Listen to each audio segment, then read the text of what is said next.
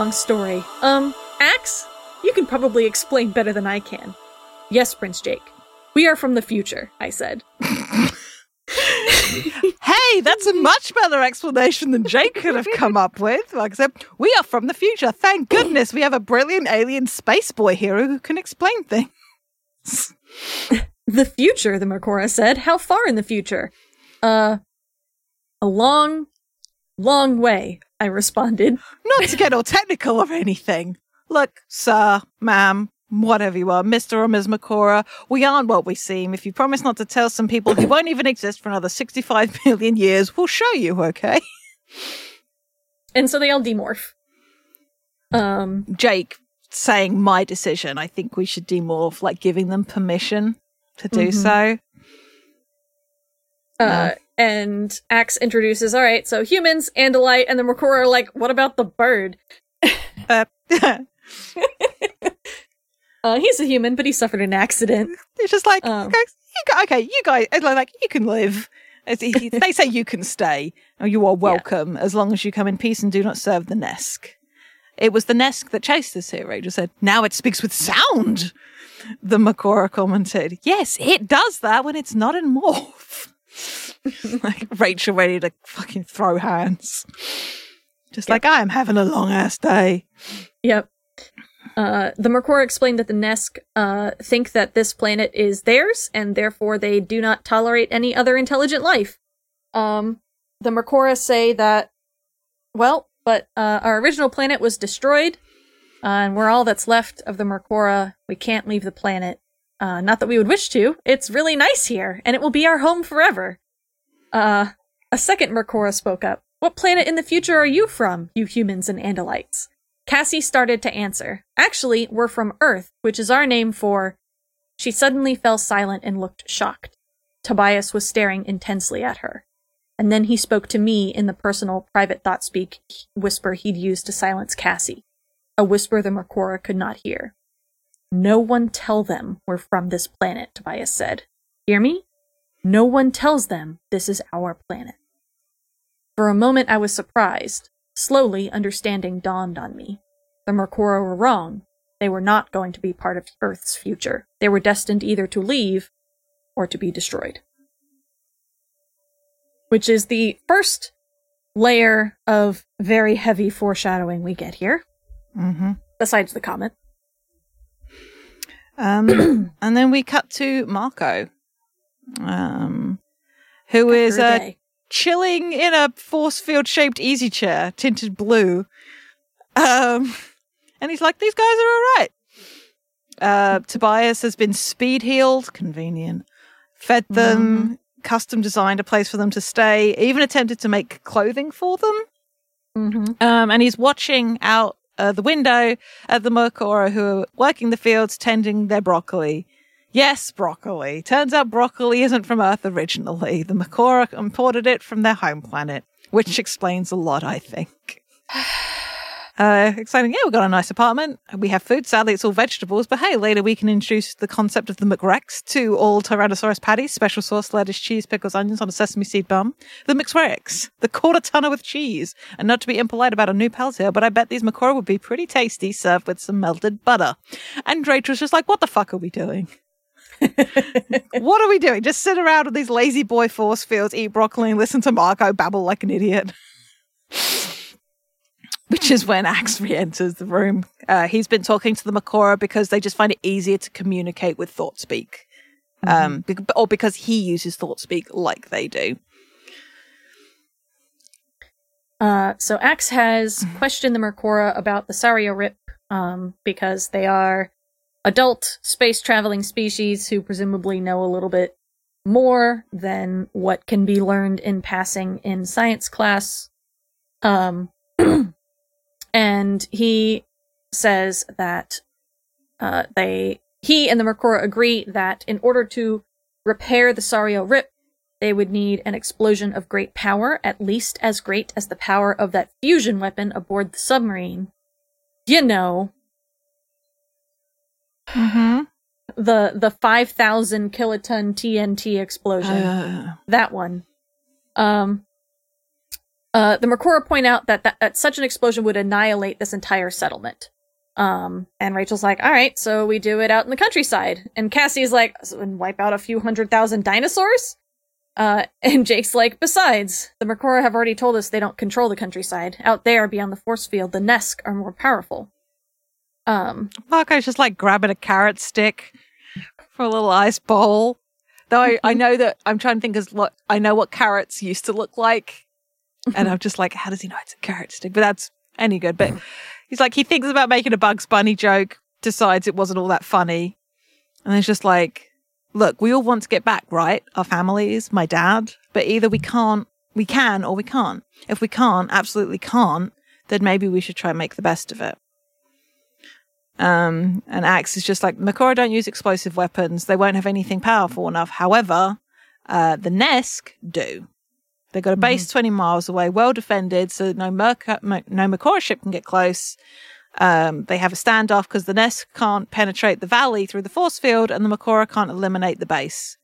Oh, look, it's a callback to deterrence and people being equally matched. Ha ha.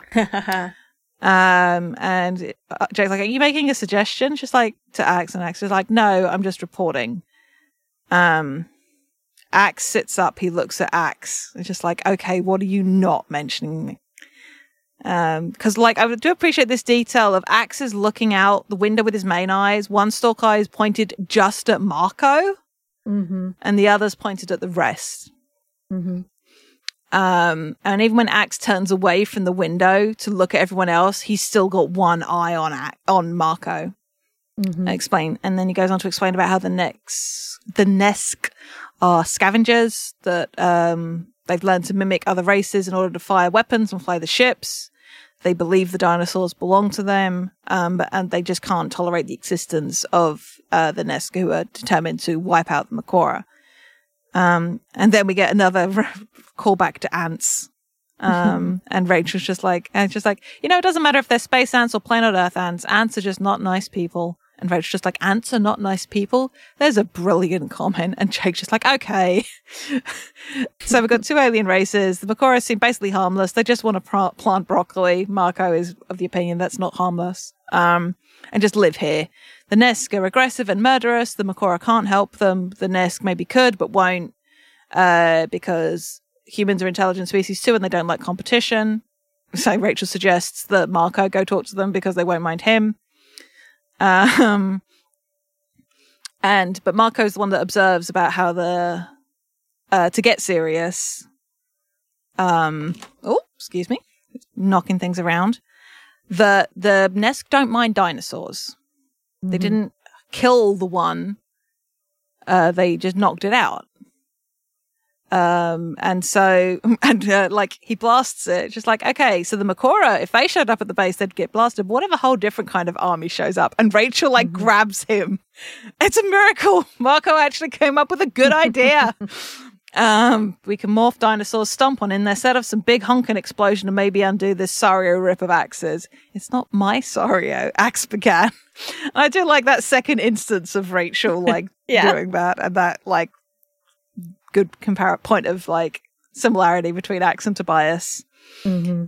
And Cassie points out like, why are we attacking the Nesk? Just because we don't like them doesn't mean we take sides. And meanwhile, Marco's just trying to pry Rachel's grip off his collarbone. Um, Uh, And he's like, listen, we need a big explosion. The Nesk have things that can make a big explosion. Uh, and they aren't expecting a bunch of dinosaurs to show up and uh, take a bomb. It's not too complicated. Um, and Cassie is very distraught because she is thinking about the implications of time travel.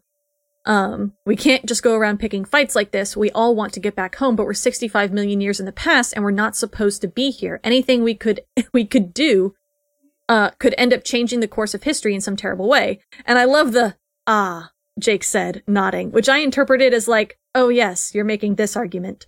Um, an argument that he's probably already been having in his head. Yes. Um, and Cassie's just like, we could do something that totally alters the future without even knowing it. We could do something. Um, and Tobias is the one who speaks up and says, listen, it's too late to even start thinking about that. Um, we have Homo sapiens alive here in this timeline, not to mention me, whatever the fuck I am. See this rat I just ate? That could have been the rat that will pass on the genetic material that someday grows a smarter rat. And 50 million years may- from now, maybe that's the DNA, the stuff that's needed to push the earliest primate over the top. I may have wiped out the human race. He looked down at the fur and bones, and it wasn't even a very good rat. Too thin and stringy. And everyone looks at Jake. And he's like, "You're you're uh, you're looking to me to make this decision?" um and eventually he's just like, "Listen, are we supposed to just sit here and grow old eating broccoli with the crab people, not even try to get home?" Um and Ax is like, "You know, there is the other thought, which is that we're here and therefore we were here and our presence is necessary for whatever the fuck happens in the future. Um, which are obviously the two sides of the same coin to Cassie's uh Mm-hmm. parent uh, grandfather paradox.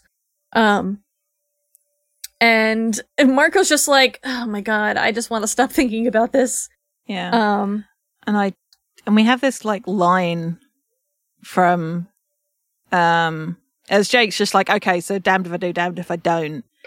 And Tobias qu- and he's like saying this quietly like this decision may not be clear, but another decision may be so obvious we can't ignore it. No one asked what he meant because at that point the Mercora showed up with more food, but I filed away his words. I filed them away in my head and I had the definite feeling I'd be double clicking on that file again. Mhm. Because of course it's Marco. Uh, we're back to Ax's perspective, um, and they are traveling.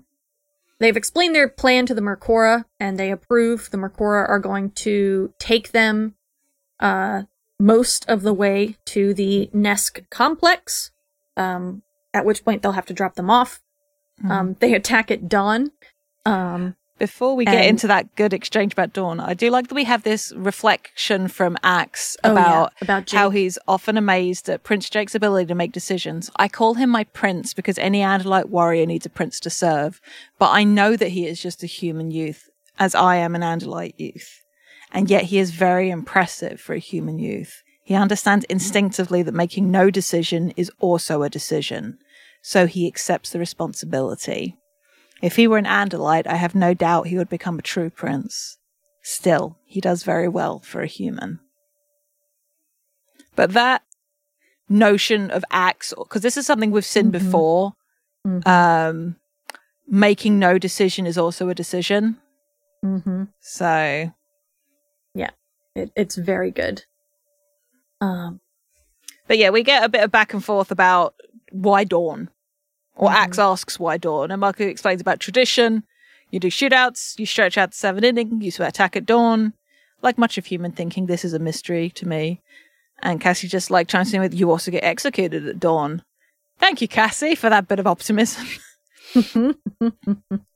I did find it interesting, like, we see here that Cassie and Marco are already a bit at odds, which makes the conversation they have Mhm. later, like, mhm. Hit that bit harder because it's Yeah. been we've seen time and time again how while Rachel and Marco have their tension and their bickering from a moralistic point of view and the way they approach problems I feel like Cassie and Marco are the most diametrically opposed for sure Mhm. like because Rachel was happy to do the thing, but it's just the the way they approach difficult Yeah. choices, Mhm. and I I like that because also neither of them, both of them will speak very highly of each other. Mhm. I just find that contrast really interesting and satisfying. And now Mhm. I'm thinking about Adrian compared to Benny and Dante. Yeah. I'm sad in a good way. I'm looking into a camera that's not there, but I'm doing it. Yeah. Um, Ax realizes, uh, sh- kind of a callback to the earlier conversation where, Ac- where Jake was like, "Don't assume that we know things." Uh, Ax is like, um, "I don't know how this is really going to work." uh, and he's like, "Prince Jake, you understand that I don't have a precise idea of how to do this, right? And Jake's like, "Excuse me, what? Excuse? and Ax is like, ah. So- I was mistaken." and Marco's like, Um, don't you think you could have mentioned this earlier before we signed on for the suicide mission? Uh, and Rachel speaks up. She's and she's right. You know, look, we need the nuke either way, so let's just do it. Um, McCor- uh, Marco. Um, I've changed my mind. I can learn to like broccoli. yeah. Um, the Mercora leave them about five miles out from the base, uh, because they can't get any closer without being detected. Uh, they give a thought speak communicator to Ax, um, because the humans can't use it, but Ax can. Um, and uh, he asks what the purpose is for. Um, and the Mercora say, so you can inform us how the mission goes. Are you offering to help?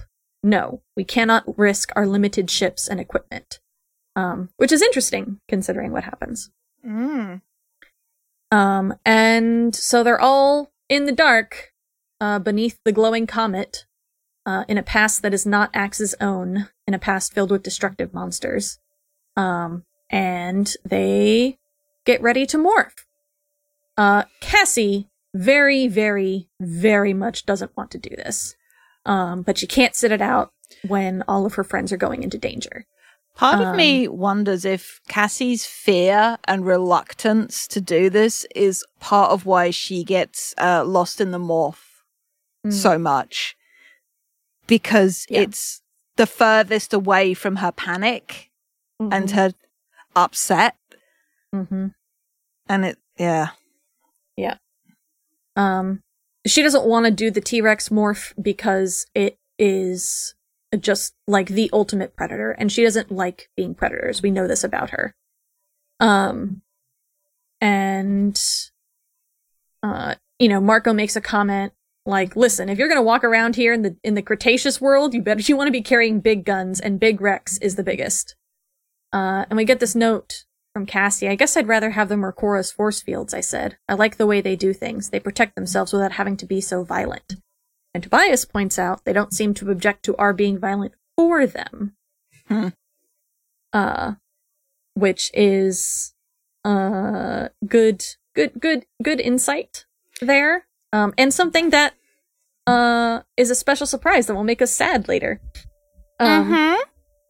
But also, like, that's such a. He's not doing it as such, but that's such a call out for Cassie, mm-hmm. who will let It sure is. Jake make hard choices and Rachel be violent so she Mhm. doesn't have to. Uh-huh. And it feels Yep. like may- maybe he is intentionally making a point to Cassie Mm-hmm. because Tobias is subtle like that. Yeah. I think And like he un- a dick like that. that too, but because he he understands her, and it's just like, yeah, that position isn't necessarily as good as you think it is. Yeah. Um, but they all start the morph. Uh, we get a very good description of them morphing T Rex and just getting so huge. Um, uh, and uh, Rachel and Tobias have been given the task of trying to keep these four Tyrannosaurus Rexes in check in case they lose control of the morph. Uh, which is fine, sure. Um, and then we switch to Marco's point of view, uh, and immediately he is lost in the morph. Um, there are three other Tyrannosaurs around him that are infringing upon his territory. He is very angry that this is the case. He does like a threat display. The others do a threat display back. Um, and then they they all notice the small dinosaurs, namely Rachel and Tobias, that are next to them. Uh, and suddenly it's not just get out of my territory; it's get away from my food. Uh, and they start chasing Rachel and Tobias, um, who continue to yell at all of them, like, "Hey guys, guys, guys!" um, and uh, they, uh, Rachel and Tobias are able to outmaneuver Marco and the others, um, but it's still not great. Um, there's a comment: "I've never seen a morph take over this totally." Um, and they're all they're worried um at the the sheer power of the T-Rex's instincts. Um and then a Triceratops herd is close by.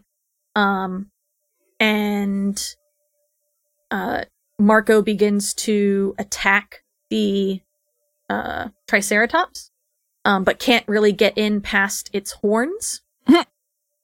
uh, so the, the, all these T Rexes kind of just stop and stare at these Triceratops like, uh, I want it, but it's big and pointy. uh, yeah. Um, Fuck. and and so they uh Rachel and Tobias try again now that the T-Rexes have stopped, you know, absolutely raging. Marco snaps back to himself, but not before one of the other tyrannosaurs attacks the, the Triceratops. It chomps down, and suddenly it's chaos because the Triceratops uh, herd attacks. Um, one of them gores Marco. Um, Always in the belly. Always. Yeah. This. Oh, we need another mark on the not quite, but basically disemboweling Marco Yeah. tally. I know. Um, and uh, Rachel is He- like back away, like is yelling at them to back Yeah. off. But then, of course, they join the fray, trying to help, Yeah. uh, trying to sort of um, attack the Triceratops. So they, it's basically they're sort of trying to get them to fall back. yes, Yes. Um, but Marco goes down. mm-hmm. Um, is on his side. Um, can't but get his feet back under him. but the Triceratops is vulnerable. Uh, its Mhm. horns are stuck, uh, where the, it's rammed Marco, um, and he's able to swing um, his legs forward and um, get up. Uh, shoves the T Rex off him, knocks over a tree as he rolls, Mm-hmm. um, and then the um, the ty- Tyrannosaurus that was attacking gets the Triceratops that was on Marco. Yep. Uh, it opened its mouth wide, then sank three dozen or more seven-inch teeth uh, into the Triceratops' neck. Uh, the T-Rex screams. The Triceratops screams. In fury and rage, the big predator yanked the front of the Triceratops off the guard, off the ground. An animal the size of an elephant simply yanked up off the ground. The Tyrannosaurus shook its head, shaking the screaming Triceratops like a dog worrying a bone. And then the Triceratops stopped making sounds. It hung limp. The Tyrannosaurus dropped it and stood over the fallen creature. It roars in triumph. The sound shook the leaf, leaves in the trees. It rattled through my wounded belly. it screams again.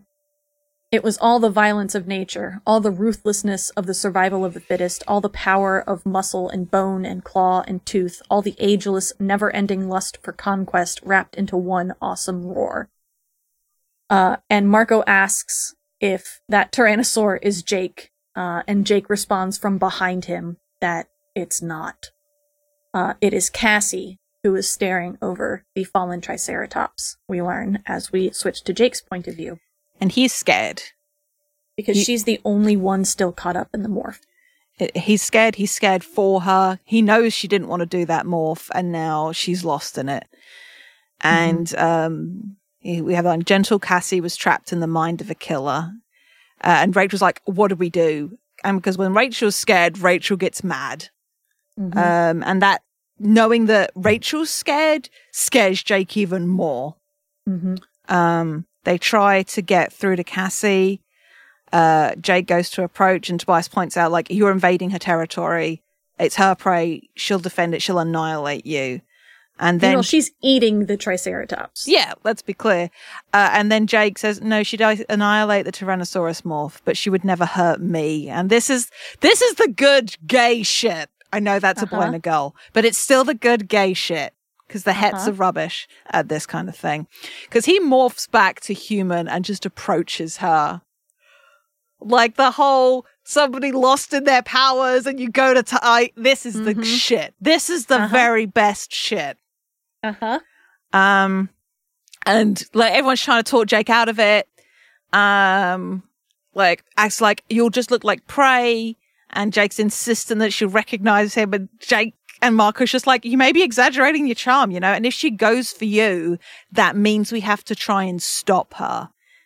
And I really like that still Marco making a joke while pointing out Mhm. just how dangerous this is. Not because Jake will necessarily get hurt, but because they're going to have to hurt Cassie. Yes. And that's enough to make Jake hesitate. But he keeps doing it. He keeps morphing. And he was right because as Cassie takes in the side of him and then the kill and then the other dinosaurs, she blinks and she immediately snaps back to herself and starts freaking out. Yeah. And Jake's just like, look, it's just a dinosaur. Um, And he knows that that like that's not going to help, help Cassie. because it's yeah, it's animal. And Rachel's like, you got caught in the morph. It happens. All of it happened to all of you. And she's and Cassie's still just like freaking out. And Rachel is like, look, it's not your fault. It's the Tyrannosaurus. It was just being itself. And she's Cassie is distraught. And she's like, I told you guys I didn't want to do this morph. But as she's demorphing, Jake is going back into T Rex. One's like, Cassie, you have to stay in morph. We've got a mission. And she's like, No, I don't have to be this killer. And Mike's like, Yes, you do, because we need to go kick some butt on these space ants. And they're just trying to get through to Cassie. Cassie, we need you. And Cassie's mourning because she's destroyed a living creature, a fantastic living creature. And Marco's like, Cassie, get over it. This is the late Cretaceous, according to Bird Boy here. There are no humans, no human civilizations, no human morality or religion or philosophy. This is hardcore nature. We're down to survival here. Survival, that's all that counts. Survival and getting home, Rachel amended. There are humans here. Cass said, us. We are human civilization. We have all that stuff inside us. It doesn't matter what year it is. Okay, you're right. Marco snapped. It doesn't matter. If this were 1998 or 2000 or 2121, it would still come down to surviving. And when it's down to kill or be killed, all that morality and guilt and all is crap. Cassie stopped morphing. For a while, no one said anything. Then at last, Cassie said, You know something, Marco? You're my friend. I'll do almost anything for you. But you're wrong. Yeah, we're just animals ourselves, but we're the animals who can think. We're the animals who can imagine something better than kill or be killed. I don't think predators are immoral. I'm not an idiot, whatever you may think. But I'm a human, okay? And I have to think and care, and I have to feel things. Otherwise, I might as well be some gangbanger or a Nazi or, or a Yeerk. Ax supplied. I had finished morphing back to Tyrannosaurus. I waited for Marco to toss out some clever comeback. It never came. Instead, as we once again headed for the Nesk camp, I heard him whisper that so that no one but me could hear. You know, Jake, I see why you like that girl.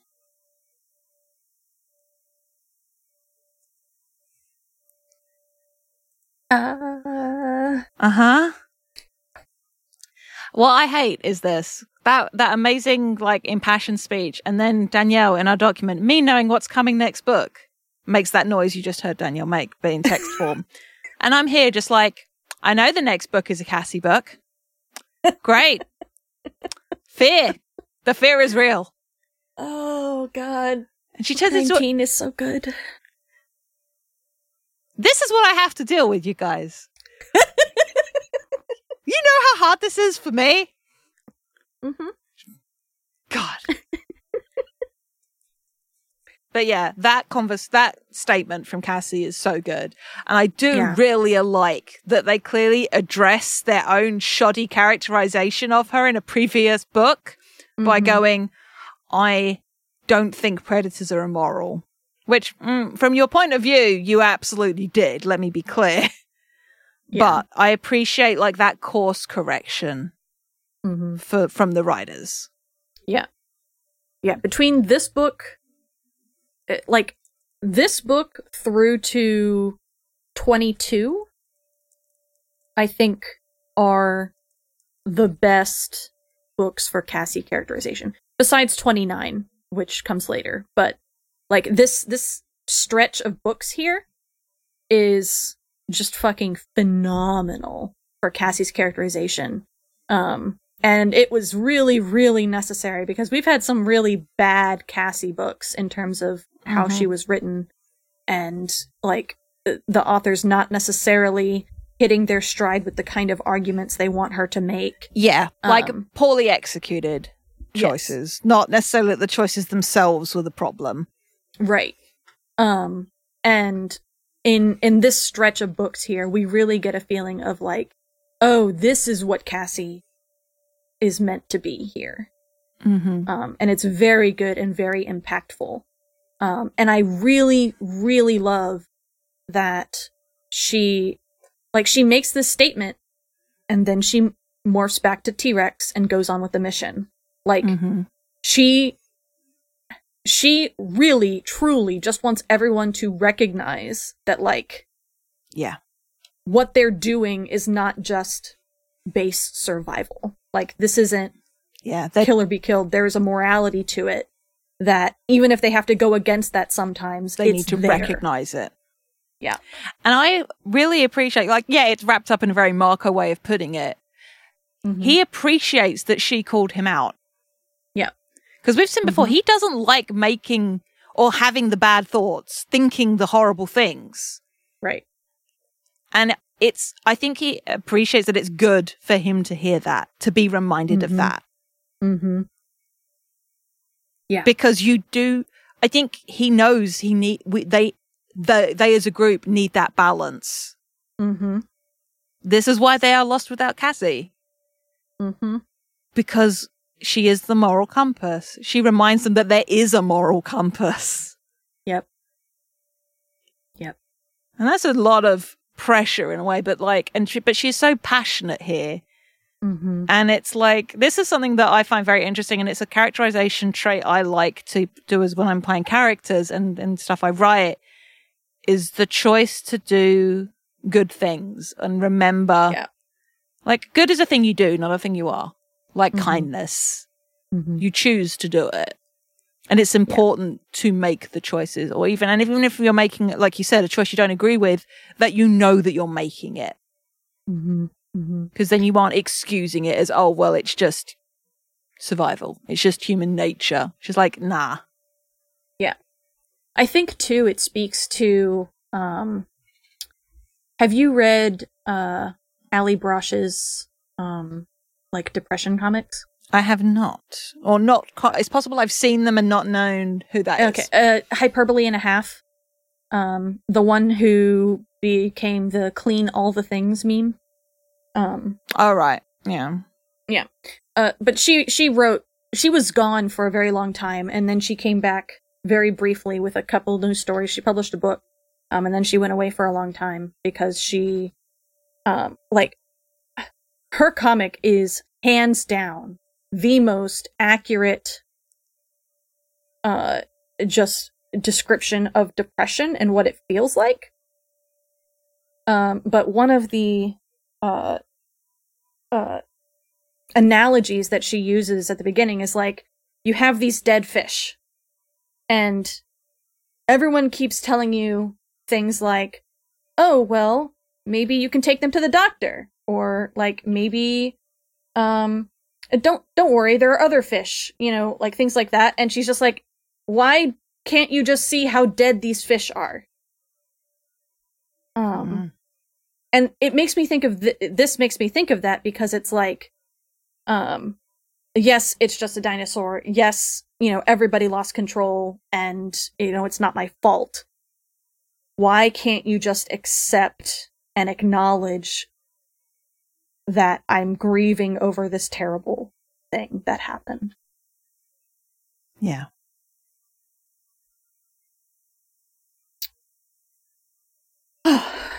But um, we cut to Ax as they invade the Nesk compound. Their plan works in that the Nesk totally ignore this herd of Tyrannosaurs and Deinonychus just walking through their camp.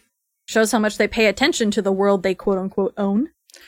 At Um, least until uh, their thought speak detector goes off Yeah, which is hilarious. I love I love that Ax is like, actually, we you know, Andalite scientists have been trying to develop something like this for years. like, Um, now is not the time Ax. um, but uh, basically, they all split up. Ax goes with Rachel to try to find a nuke in one of the nearby warehouses, and Rachel will pick it up because she's got the dexterous.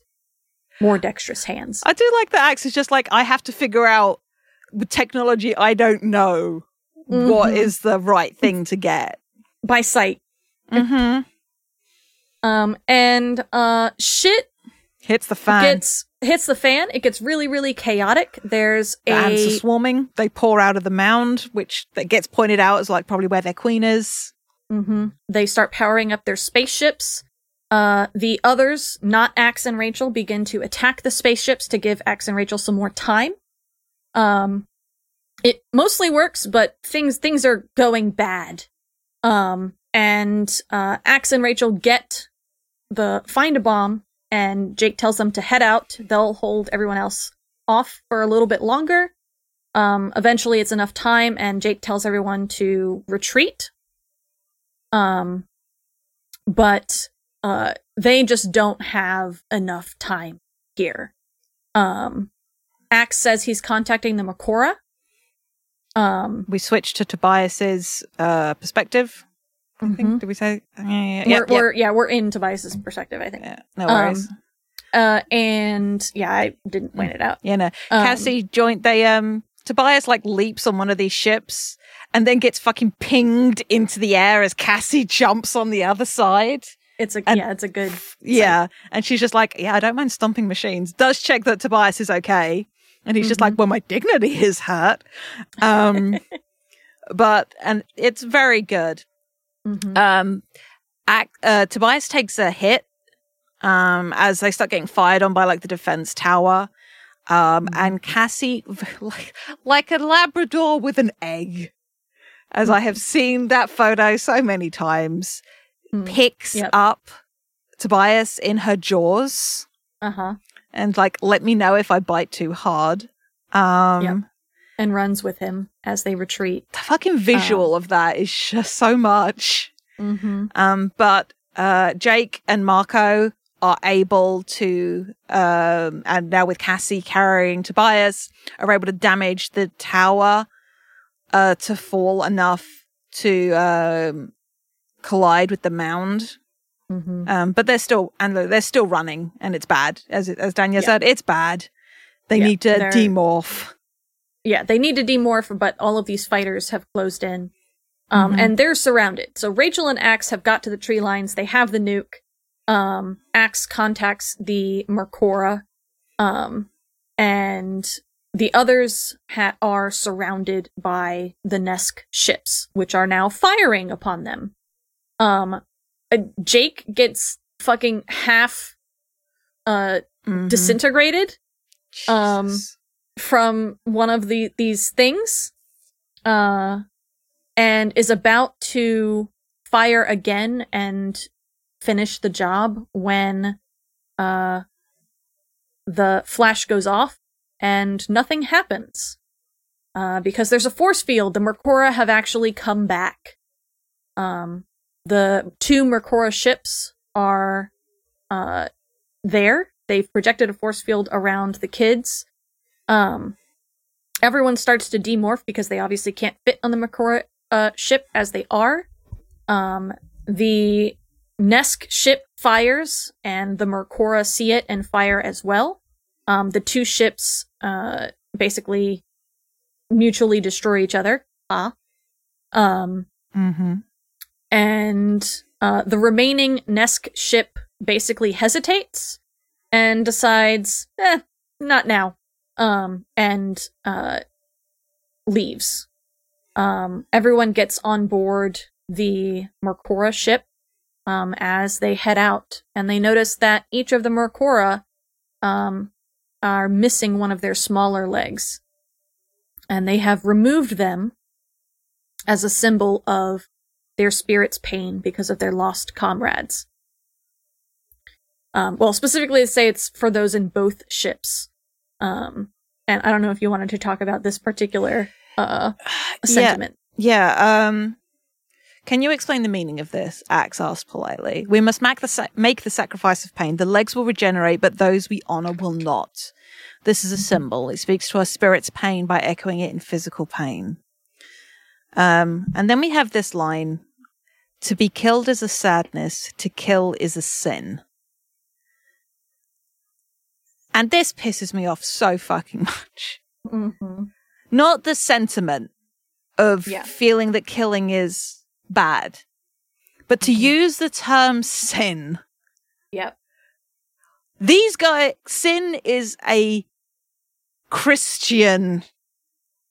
I'm fairly certain it's not described as sin in the Old Testament. I really apologize. I've not done, I'm not a religious scholar, but it's very much a human religious construct. The Mhm. notion of sin. Mm-hmm. And it's bullshit to put that in the mouth of an alien. Yes. So you could have said, is anathema, Mm-hmm. is abhorrent. Yeah. I appreciate that it's shorthand because most, I'm going to say American children or Western children, I guess, are going to know what you mean when you say sin. Mm-hmm. Cultural Christianity is still very prevalent in this part of the world. So a kid reading that's going to know to kill is bad. Right. But it bothers the crap out of me, as I said, and Mhm. just ruined that sentiment for me.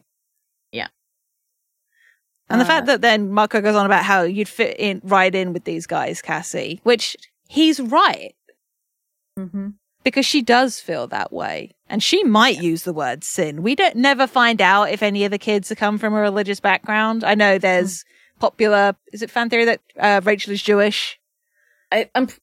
It's. fan, is it Uh, fanon or is it like possibly canon It is canon through. Uh, gotcha word of god Um. amusingly enough um.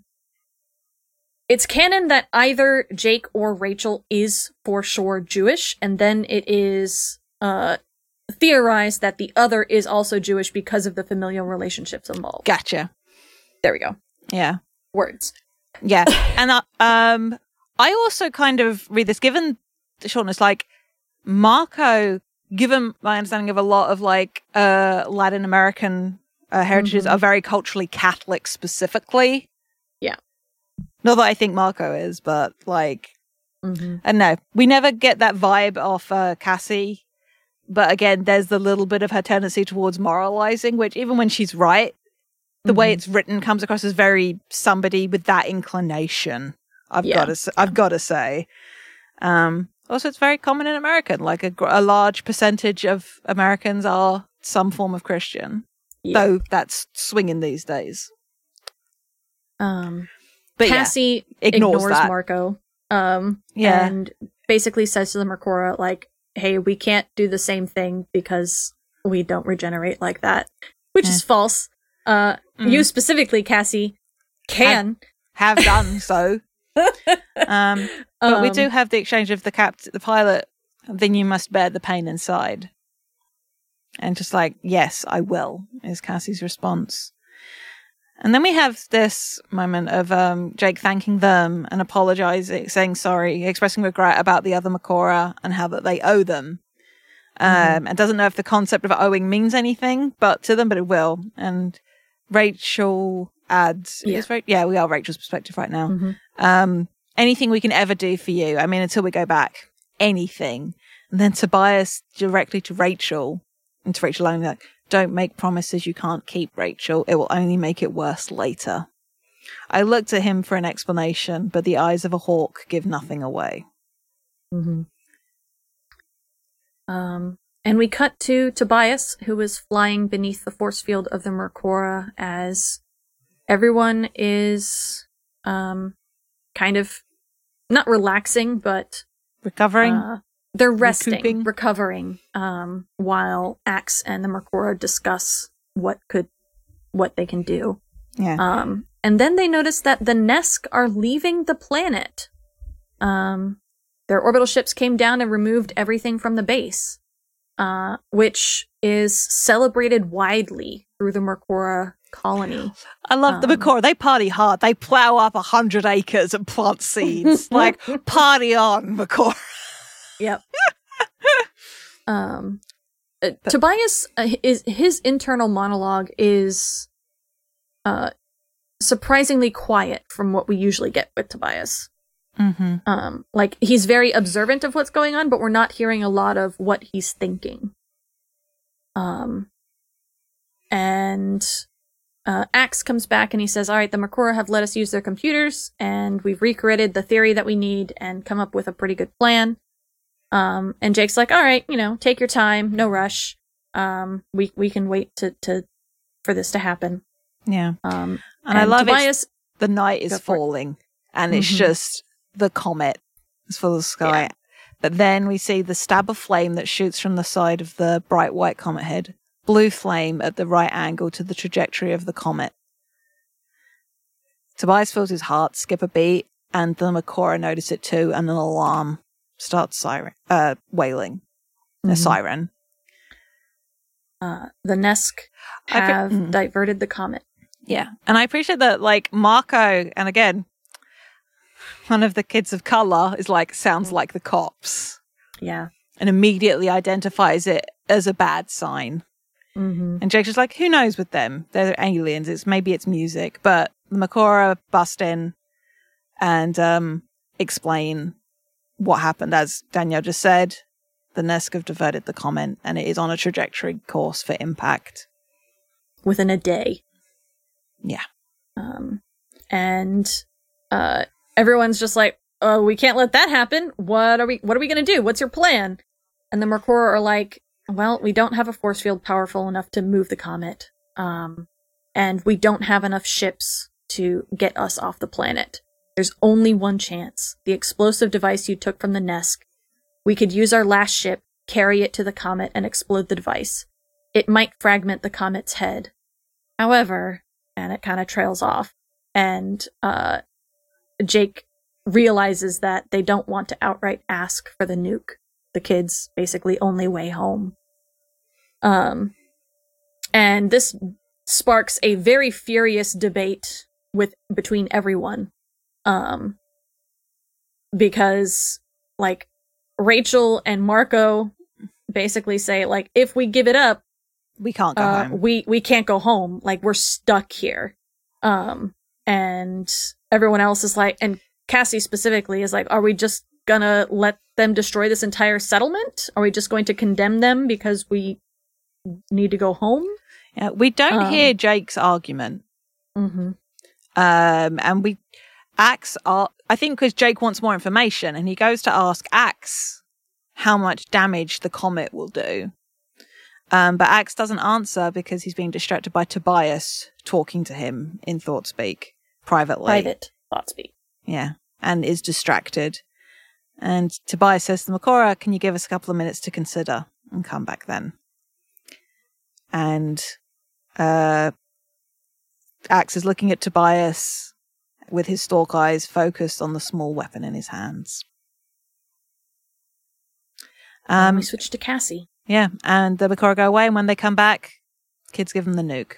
A four to two vote. Rachel and Marco against. Everyone else for. Um, Cassie observes that she feels like Jake felt he owed his life to the Mercora, same as I felt, but I was surprised by the quiet way that Tobias and Ax went along. Neither of them said anything, just voted with Jake and me. Uh, the Mercora leave, get into their raining saucer, and Tobias is like, "We need to leave." And Yep. goes like, "Why?" She's like, "We need to be far away when the comet hits." What do you mean when it hits? The Mercora think it will work. They think it will break into small chunks that will burn up. And Tobias stares at her with cold hawk eyes. The nuke won't explode. Ax fixed it so it'll be a dud, and he fixed it so the Mercora won't know until it's too late. And Cassie just stares at him. Everyone is staring at Tobias. And I'm like, so if we're not using it, we better hope the Mercora can. Hey, genius, we're down here too. That comet hits, we get pounded five miles down through solid rock. Tobias like, look, no time to explain. Everyone morph birds. We need to haul out of here in a couple of minutes. And Cassie demands he explain. And Tobias, angry, is just like, I did what had to be done. I did what had to be done. I made the call so that none of you would have to feel bad about it. And Jake, in the low, silky voice he uses when he's really mad, you need to explain this right now. And that whole just like, no, no, no, no. I am the one that makes the choices that I feel bad about, so none of you make it. Excuse. Um, Tobias is like, start morphing or I'll explain nothing. And Rachel immediately starts morphing. Jake hesitates, but there's this force to the way Tobias is speaking that Cassie's like, I've never seen that in him. Mm-hmm. Jake morphs, Marco then acts, and then Cassie goes along with it.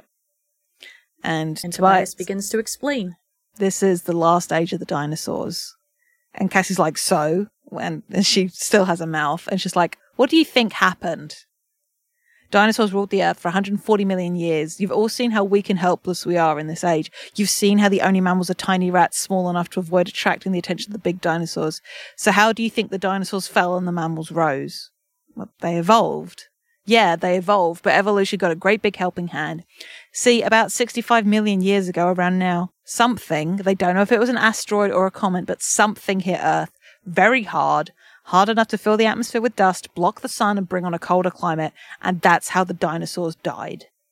You don't know it's this comment, I cried. You don't know. Yes, I do, he said. No one in our time ever found a Mercora fossil, which means they never prospered, never populated the planet, never grew beyond this one handful, this one settlement. This is the comet. This is the time. Today is the end of the Mercora, and today, today is the end of the dinosaurs. I wanted to tell him he was wrong, but I knew he wasn't. I wanted to cry, but I had become an osprey. Birds don't cry. It was monstrous, horrible, inevitable. Fucking love that little jab about birds not crying. Uh huh. And Cassie is horrified because Mhm. about leaving the Mercora to die. And Tobias throws some Cassie logic in her face. Mm-hmm. And it's just like, I'm surprised you of all people don't understand. It's about more than these Mercora. The entire planet changes today. A million species begin to die.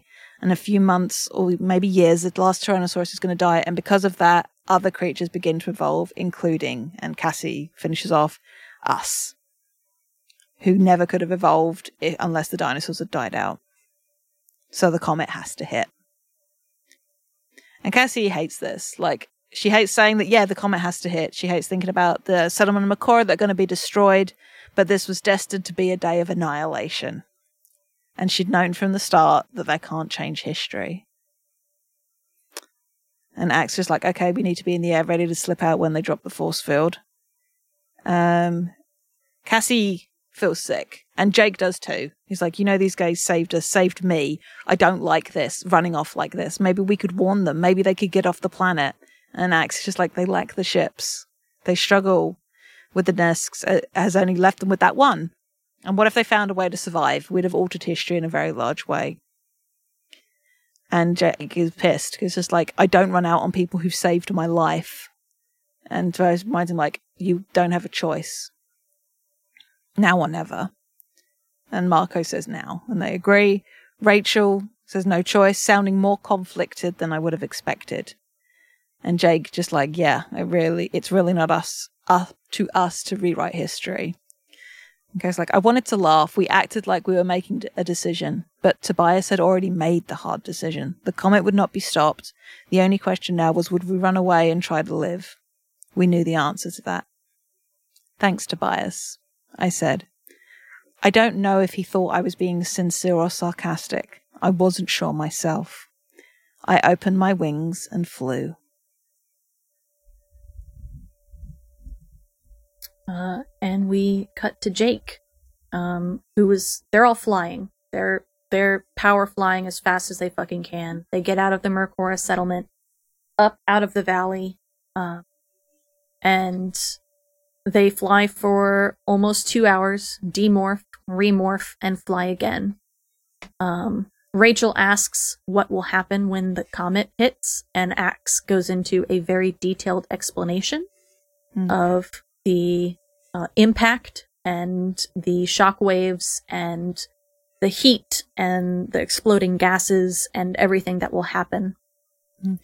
I want to Um, give a shout out to this line while we're in Jake's perspective of him talking about. Um, I was mad at Tobias. I was mad at Ax for helping him, but I knew they'd done the right thing. My being angry was proof of that. See, even though I knew Tobias was right, I could get mad at him. I could try and blame him for the tragedy that was about to occur, which meant I didn't have to blame myself. Yep. It's like, Jake, baby boy, my sweet child. Mm-hmm. But yeah. And now Uh. they keep going. And this is some beautiful descriptions It is. as It what is. comes next. Because they Yeah. fly and they fly and they make it to the sea. And when we have this fucking line, we morphed to dolphin and waited for the world to end. Yep. And Uh, like- fittingly, it's Cassie that takes Yeah. the next chapter. Uh, she stays on the surface to watch the end. Uh, the comet hits, and it feels like the entire planet shudders from the impact. Um, she imagines Mother Earth crying out in pain, but of course, it's the Earth is just a hunk of rock. Um, the explosive power of a million nuclear weapons went off all at once. It was as if a giant had swung a hammer the size of a moon into our planet. I felt the impact in my insides. The explosion seemed to rip the universe apart, but I never felt the concussion because suddenly I was no longer in the ocean watching the doom of the dinosaurs. I was floating above it all, floating in air, but not really. In space, only I could breathe.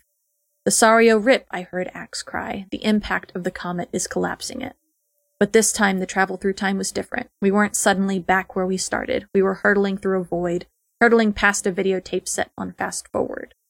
I saw the crater. It was a hole big enough to lose a dozen cities in. Flaming hot debris exploded outward. A red hot fireball rolled across the landscape, burning everything, a blowtorch torch on t- dry grass.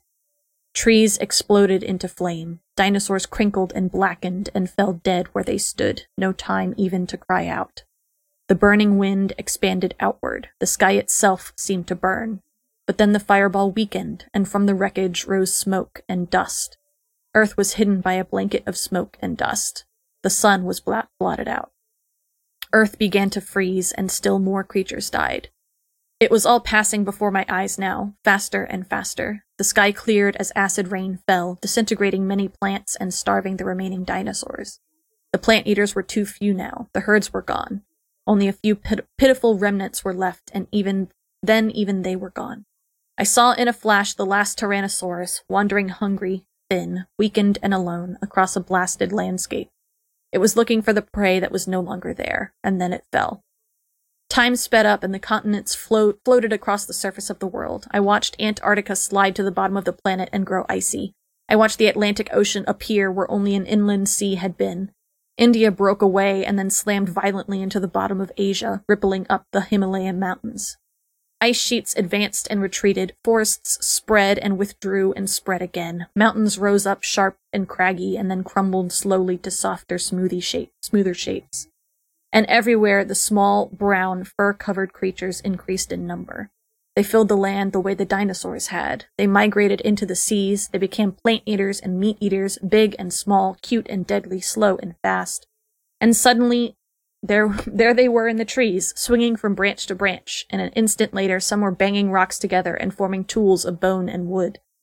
They walked erect on two legs, they built hunts, huts and villages and cities, but all of this passed in a flash, because in the long, long history of Earth, the entire history of Homo sapiens is not even the blink of an eye.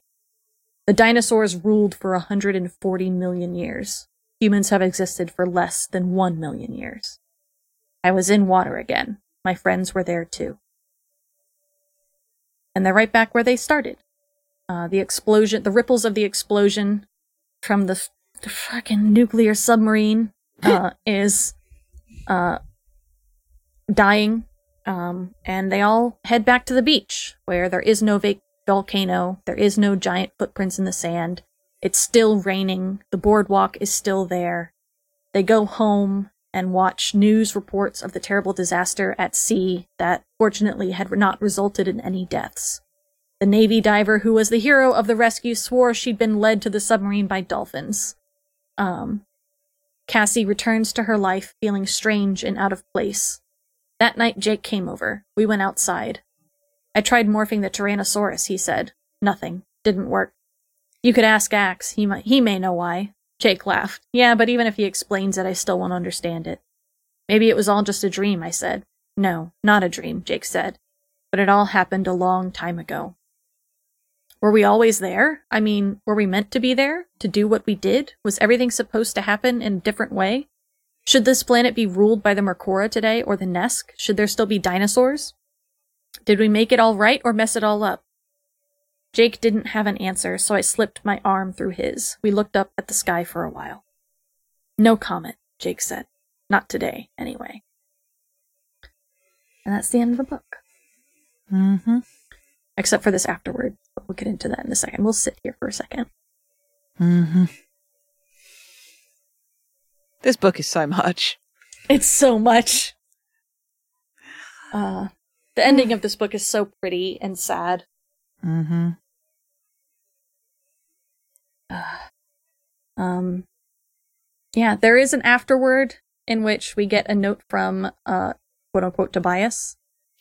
this is Um, an ass pull from KA. It is. It's so. I wish and it, feels wasn't very here. tone deaf. Yeah. So that's I, Um, sorry, I'm trying not to use that expression anymore. It's you're right. It's misplaced, and it feels tonally dissonant to the rest. Yes. Um. Uh, it's like, hi, it's me, Tobias. After we got back, I looked up the dinosaurs. All of them around during the Cretaceous age, but paleontologists seem to think some of them, like Spinosaurus and several other of these, were extinct by the Middle Cretaceous, whereas we were in the Late Cretaceous. All I can say is that I was almost eaten by a supposedly extinct Spinosaurus. So who are you going to believe? Me or a bunch of scientists with some old fossils? Like, this is so unnecessary. Mm-hmm.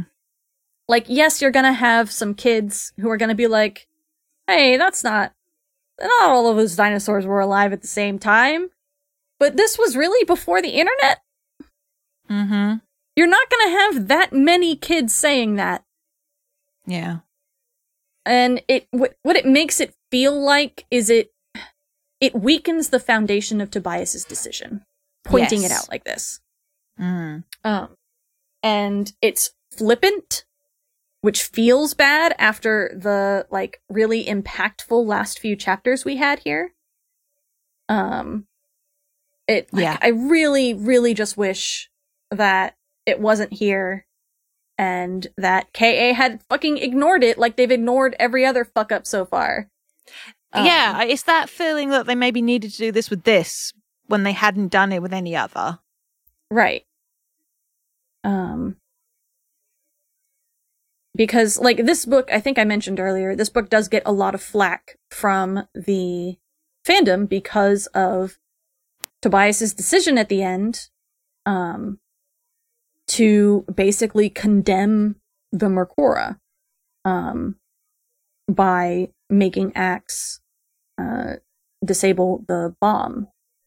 Um and a lot of people uh think that um like Tobias was probably too arrogant in his own knowledge gained from like reading little f- booklets who, knows how many years ago when we already know like he can barely remember his own eye color.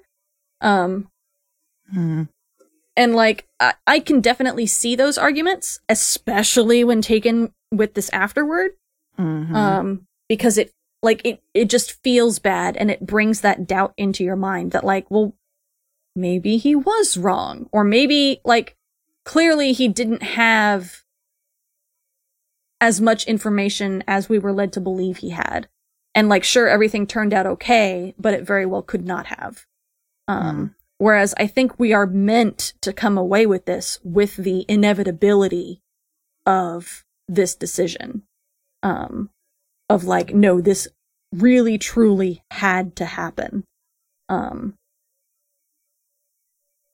so uh, you know it just it feels bad it feels like a bad thing tacked on to an otherwise very good book Yeah, agreed.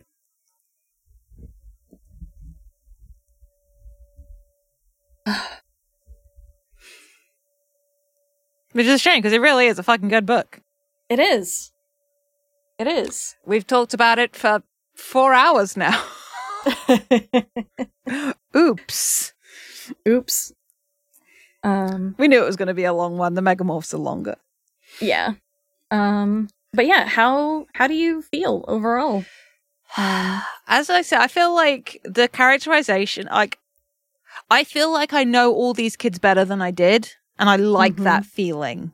mhm And I am invested in them more, Mhm. which I want from a serialized series like this. Mhm. So yeah, I just the action was great. The writing was solid, apart from the odd little blips of missed or Mhm. bad science, weird Mhm. science. I the dinosaur stuff being wrong doesn't bother me. Everybody gets dinosaur sh- dinosaur shit wrong Yeah. for How many whatever times reason. they reference Jurassic Park here? yeah, Like, Uh, yeah. No, I just I was surprised by how much I liked it. Mhm. Um, yeah, it was just very fucking good. Uh, what was your favorite part? I genuinely don't think I can pick one because there were so many strong instances mm-hmm. in that. I suppose dramatically that conflict between Cassie and Marco when Mhm. Cassie's like half out of morph, Mm-hmm.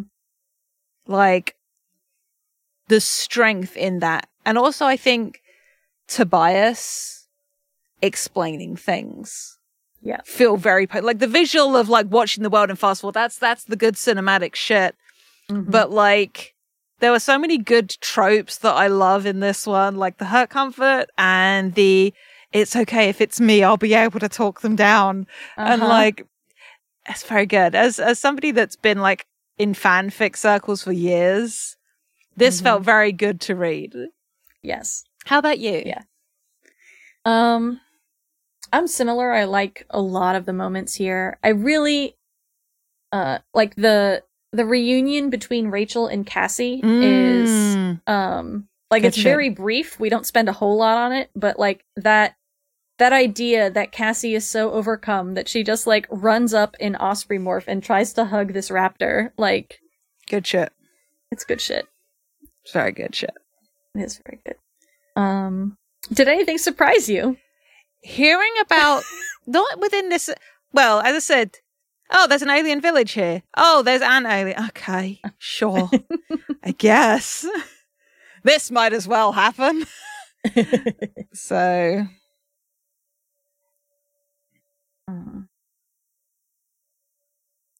yeah, it's. There wasn't much that I didn't remember about this book. Like I said, I really enjoyed this book as a child, and so I reread it a few times. Um, and it was pretty solid in my memory. mm, Um, so not not much of it was forgotten in that way. I do mhm. feel like I appreciated a lot of the characterization even more.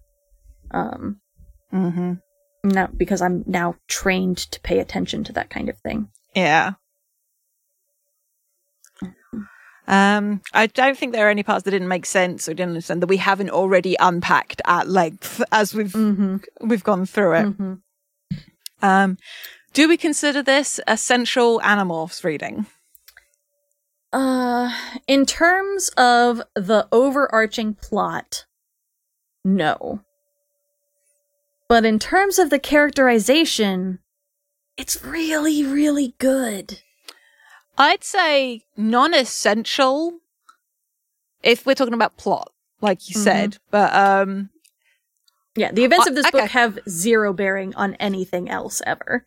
but I do think you'd be missing out if you didn't read it. Yes. Mm-hmm. Yeah. Same. Uh, we didn't touch the discussion question of well, I suppose we kind of did about was Tobias right to do what he did? You and I talked about this a little bit before we started recording. Mm-hmm. Um, I mean, I, I like again. Also, um, this is another thing that maybe makes me want to like tick my or put a tally in my autistic Tobias Mm-hmm. column because he, we Yeah. know he is a person who cares deeply and has strong emotional insight.